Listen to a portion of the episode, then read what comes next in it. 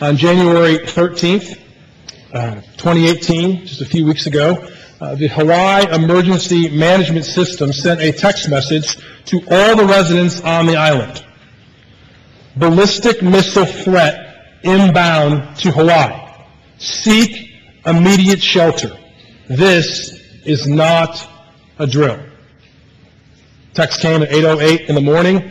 Uh, with an unpredictable dictator in North Korea, the surprise attack of Pearl Harbor, just the, the volatile political discourse of our day made this text message seem very plausible. It was not a drill. It was an accident. A simple staffer clicked live alert instead of test alert. It took the officials 38 minutes to send a follow-up text to, to let everyone know that it was a mistake and that everything was, was safe. 38 minutes of silence. Waiting for a ballistic missile to crash into the island. What would you have done during those 38 minutes? Would you have sought shelter as the text message said, or would you have just ignored it and said it's just, it must be a, a fluke? What would you say to your family or your children? What would you say to God in that moment? 38 minutes of silence. Waiting for disaster is nothing new. Uh, our country has dealt with the Cuban Missile Crisis of 1962, the War Scare of 1983. Uh, America has been under serious threat of attack in the past. Hawaii was ready and alert for an imminent and immediate disaster. This is not a test.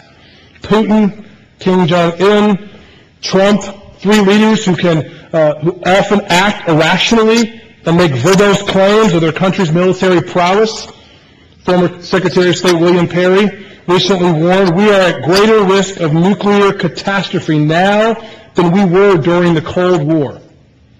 If you woke up with that text message, ballistic missile threat inbound to the United States, seek immediate shelter.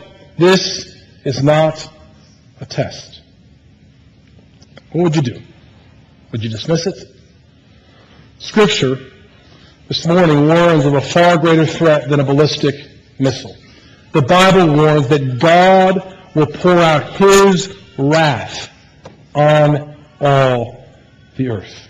So I pray that when you receive this text message from God's Word, you would shelter, you would seek shelter from the storm coming of God's wrath.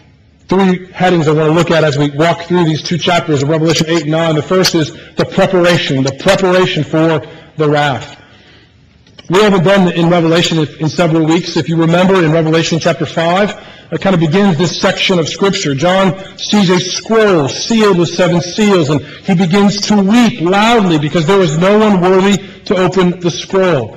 And as John wept, one of the elders of in heaven said, Weep no more. Behold, the lion of the tribe of Judah, the root of David, has conquered, so he can open the scroll and its seven seals.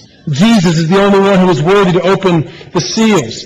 Uh, Revelation 6 begins with Jesus opening these seals. And there's, a, there's an interlude between uh, sixth and the seventh seal as the readers rem- remind themselves of the great multitude gathered around the throne who cry out, Salvation belongs to our God, who sits on the throne and to the Lamb.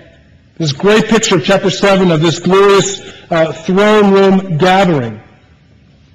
Revelation 7:17 says, For the Lamb in the midst of the throne will be their shepherd, and he will guide them to springs of living water, and God will wipe away every tear from their eyes. So after God gives this glorious picture of grace and mercy and compassion on those who were washed and clothed with the righteous robes of Christ, to the blood of the Lamb, then the seven seals opened. Now, some of you who are not used to maybe reading a book like Revelation, you, you kind of come to Revelation, it sounds harsh. And some of the things you're going to read here are going to, are, going to, are, are going to undo us in many senses. But remember, who is the one who is opening the seal? It's the, it's the lion of the tribe of Judah, the Lamb of God. The proud and the arrogant, the lawless and the obstinate will finally face God's justice. Heaven is full of God's praises. The, the, the, the cherubim and the seraphim, the 24 elders, the, the angelic choir fill heaven with the praises of our great triune God until the seventh seal is opened. Look at what it says in Revelation 8 1 again. When the Lamb opened the seventh seal, there was silence in heaven for about a half an hour.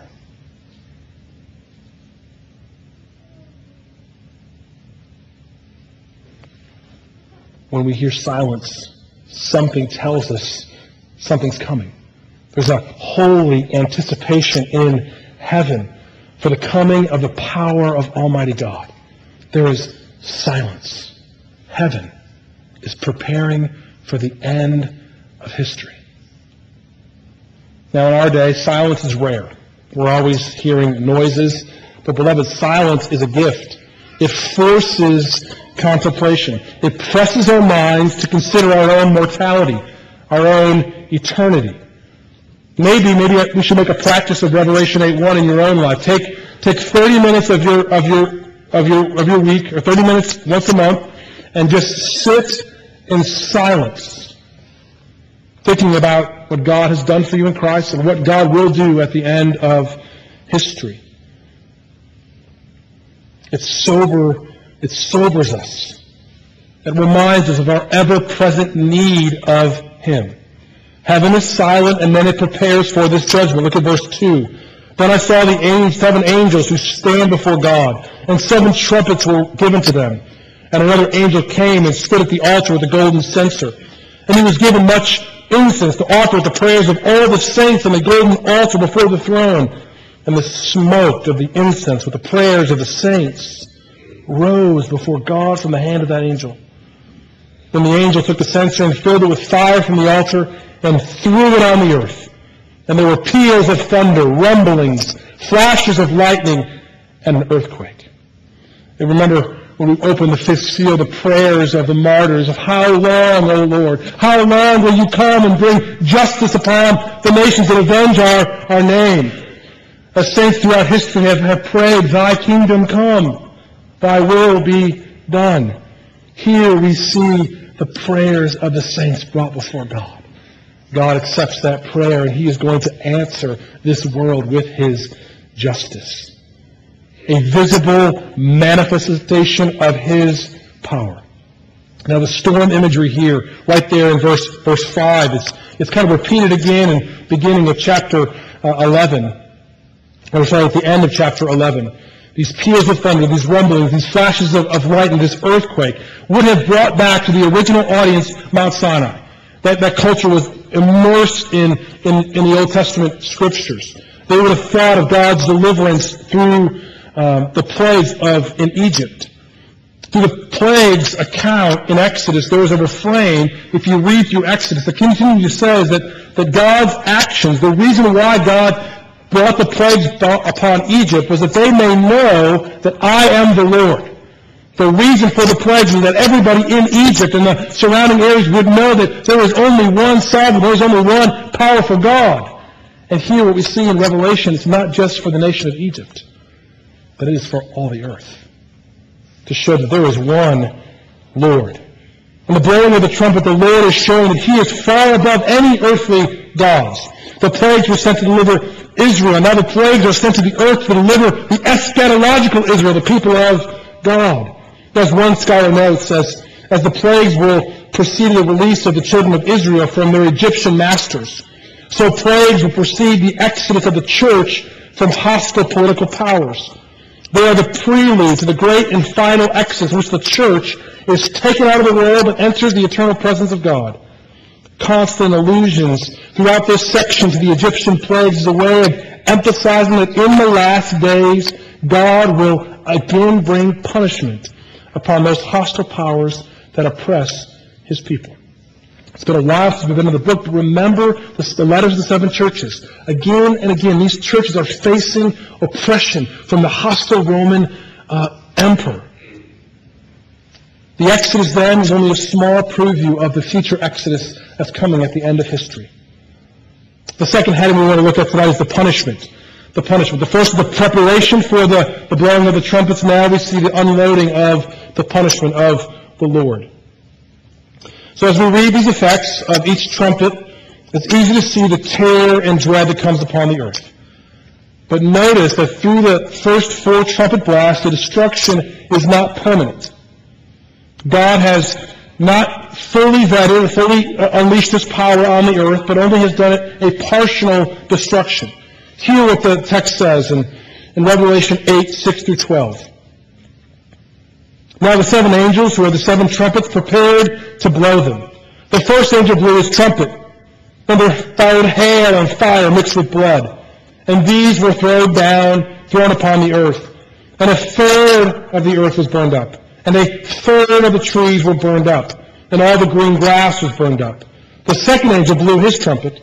And something like a great mountain burning with fire was thrown into the sea. And a third of the sea became blood. A third of the living creatures in the sea died. And a third of the ships were destroyed. The third angel blew his trumpet, and a great star fell from heaven, blazing like a torch, and it fell on a third of the rivers and on the springs of water. The name of the star is Wormwood. A third of the waters became wormwood, and many people died from the water because it had been made bitter.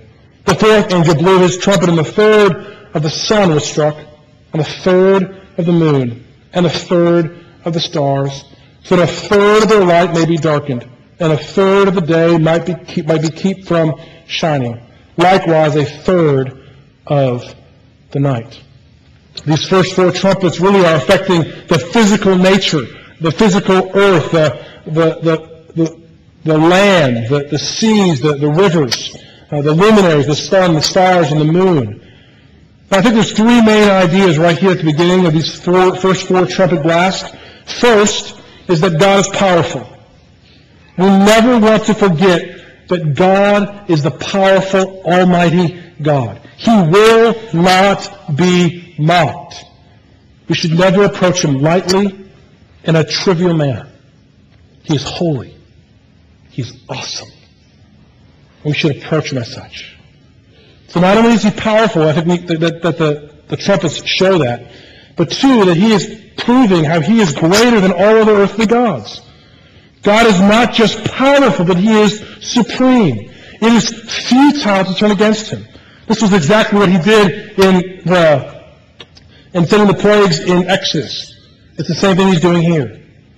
And third, God wants people to repent. That's why you see that refrain again and again, a third, a third, a third. It could be literal, or it could just be a large number. I think what the, the point, the theological point is, is that God is not unleashing all his destructive power, but he's giving people a chance to repent. He's giving them a chance to turn to, to him.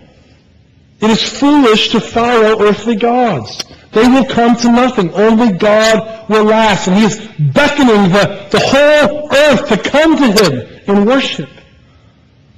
So as the first four trumpet blasts focus on the physical earth, the next three focus on the earth dwellers, those who dwell on the earth. Now, if you're reading through Revelation on your own and you see those who dwell on the earth, he's not referring to all mankind. He's referring to those who do not yet know God.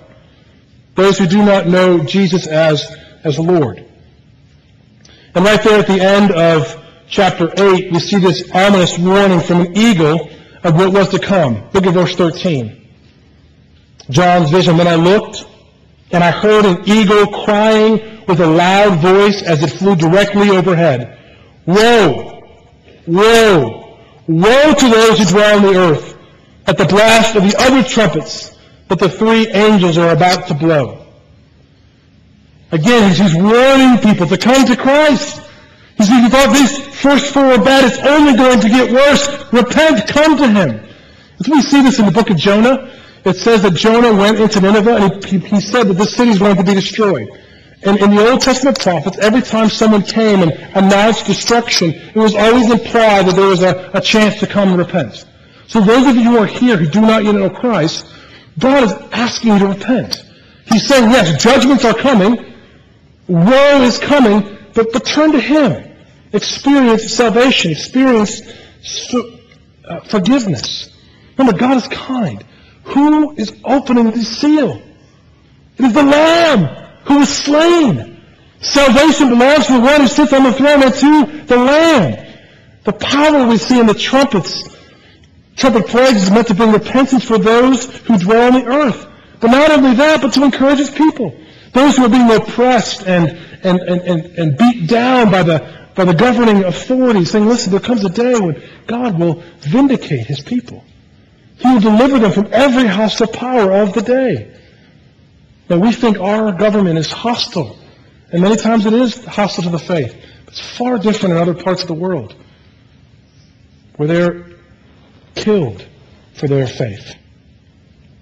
God's power is an ever-present reminder for us to hold fast to Christ. Where else are you going to turn? As His power is an ever-present reminder for us to, to turn to Christ, or, or, or, to hold on to Christ. It's a reminder to everybody else to turn to Christ, or face His wrath. So the last three trumpets and woes really fall on those who dwell on the earth, or the, the wicked. Now, if you read through the Psalms, what do you see? You see God asking to, for, for Him to send vengeance upon the wicked of the earth.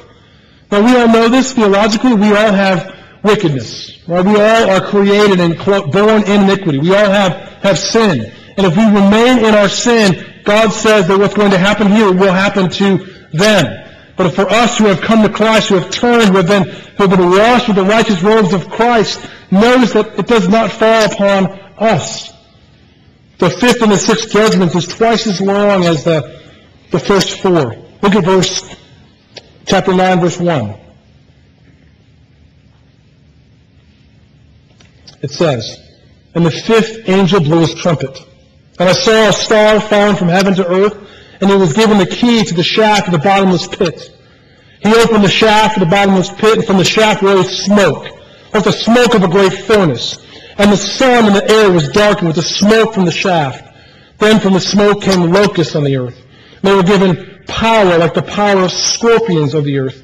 They were told not to harm the grass of the earth, or any green plant, or any tree, but only those people who do not have the seal of God on their foreheads. They were allowed to torment them for five months, and to, but not to kill them.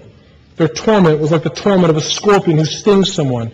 And in those days, people will seek death and will not find it. They will long to die, but death will flee from them. In appearance, the locusts were like the horses prepared for battle. On their heads were, there, were what looked like crowns of gold. Their faces were like human faces, their hair like women's hair, and their teeth like lion's teeth. They had breastplates like breastplates of iron, and the noise of wings was like the noise of many chariots, with horses rushing into battle. They had tails and stings like scorpions. Their power to hurt people for five months is in their tails. They have, a, they have as a king over them the angel of the bottomless pit.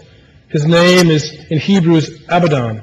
And in Greek, he's called Apollyon. You read that, and it's, it's, it's meant to create this graphic picture. I don't think that what John is looking at here, what John is seeing, is meant to be interpreted 100% literally. It's to create a vision of, of the wrath that is coming upon the earth. In those days, people will seek death. It will be so bad that they will want to die and they will not be allowed to die. That they will be allowed to torment for five months. These demonic forces are sent to destroy their worshippers. Those who worship demonic things only to get pleasure are, are going to be destroyed by them themselves. Those who worship the things of the earth will be destroyed by the things of the earth. The leader of these demonic forces the word in Hebrew and the word in Greek both mean destroyer. Some would say that it is actually Satan himself who was released from the bottomless pit. Uh, others would say it was just, just an angel. We see more of Satan, especially in chapter 12. But the message is clear that the demonic forces are meant to destroy the image of God. Those who are born in the image of God, created in the image of God, but do not yet follow Christ. When I was, when I was reading this, I kind of had a, a weird thought. it kind of reminds me of Pinocchio. You know, uh, because what, what Pinocchio and his friends did, they went to, to go to the place to have all this fun and all this pleasure, and all this fun and this pleasure that they sought, what did it do to them? It turned them into a donkey. The world promises fun and excitement and pleasure, but the real aim of the fun and pleasure and excitement this world offer is your own destruction. You have seen people who have an idol of, of lust or an idol of, of alcohol see it destroy their lives. Earthly pleasure leads to eternal torment. Do not be deceived with the intent of earthly gods. Their ultimate aim is not your good, but to torment and destroy. I think that's what, what John is trying to draw out. These people who dwell upon the earth who do not worship God but worship the things of this world, they will eventually be destroyed by those gods.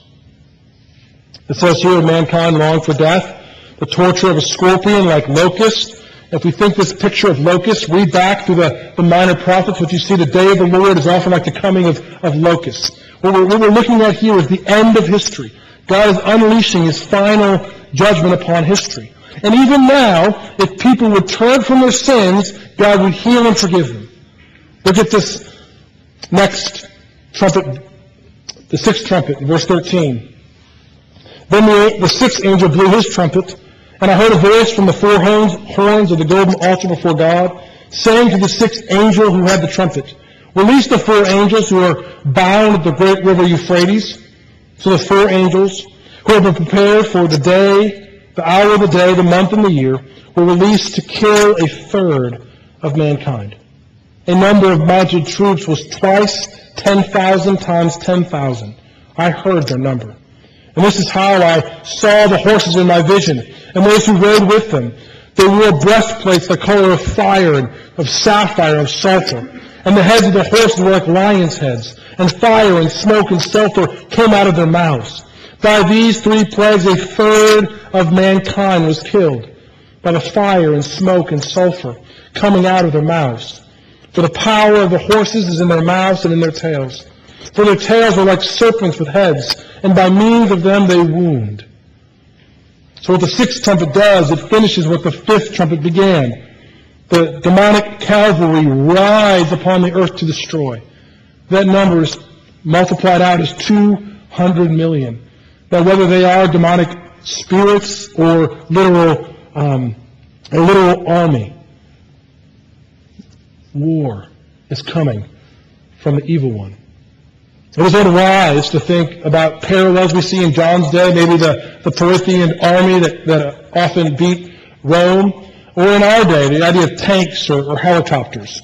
We must read this theologically. What is John's purpose here? Why did God give him this vision? These visions were given so that people would repent. People will be destroyed by the very things they worship unless they worship the one true God. And they will be forgiven and welcomed into the eternal kingdom. Grant Osborne, one scholar, says this, the message for John's day and our day is clear. We must help believer and unbeliever alike to realize what is at stake. Idolatry in our society is not so obvious, but just as real as it was in John's day. Whatever we place ahead of God in our lives is our idol. Therefore, the modern world, hear me, is replete with idols. Money, possessions, power, pleasure, sex, success, fame, drugs. These are all tools of Satan.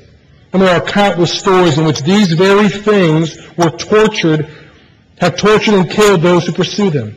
We must warn people of the cosmic powers in control of the secular world and call them to God. You, when, you, when you look at this text, it's a, it's a, it's a text that should, call, that should shake us. That God's wrath is coming.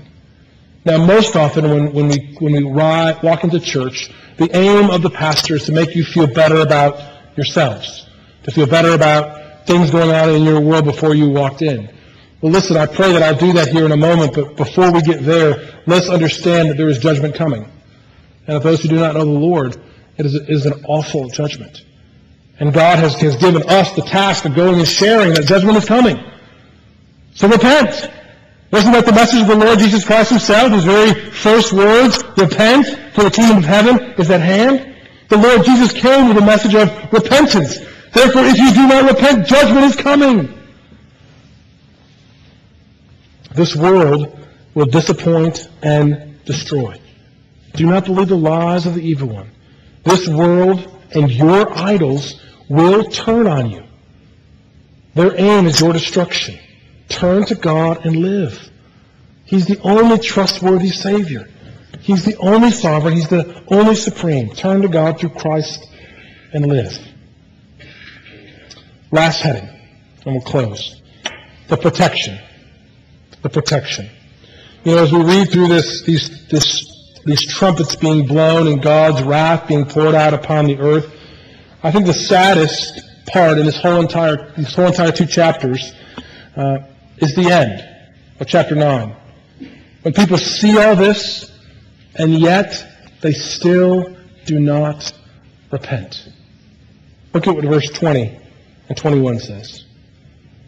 The rest of mankind who were not killed by these plagues did not repent of the works of their hands, nor give up worshiping demons and idols of gold and silver and bronze and stone and wood, which cannot see or hear or walk, nor do they repent of their murders or their sorceries or their sexual morality or their thefts. The greatest tragedy of life is a lack of repentance. The greatest tragedy is that God has made a way through Christ that God sent his son to die in our place, to take our punishment, to be, to be raised from the dead on our behalf, to give us hope for all eternity. And people don't take it. It's like God writing a lottery check, handing you the check, and, and you rip it up. I don't need that. People follow their own idols to the grave. They love sex and greed more than a gracious, merciful, compassionate God who made them. They're blinded by the spirit of the age. As C.S. Lewis has, has said, is often quoted, we are half-hearted creatures, fooling around with drink and sex and ambition with infinite joy is offered us.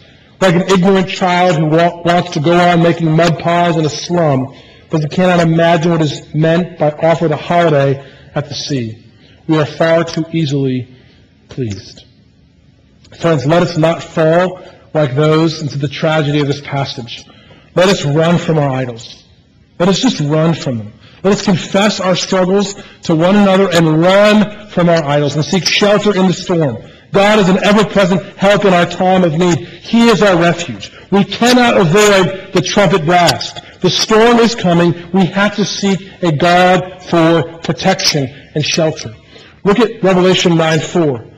It says, these demonic beings were told not to harm the grass of the earth, any green plant, any tree, but only those who do not have the seal of God on their foreheads.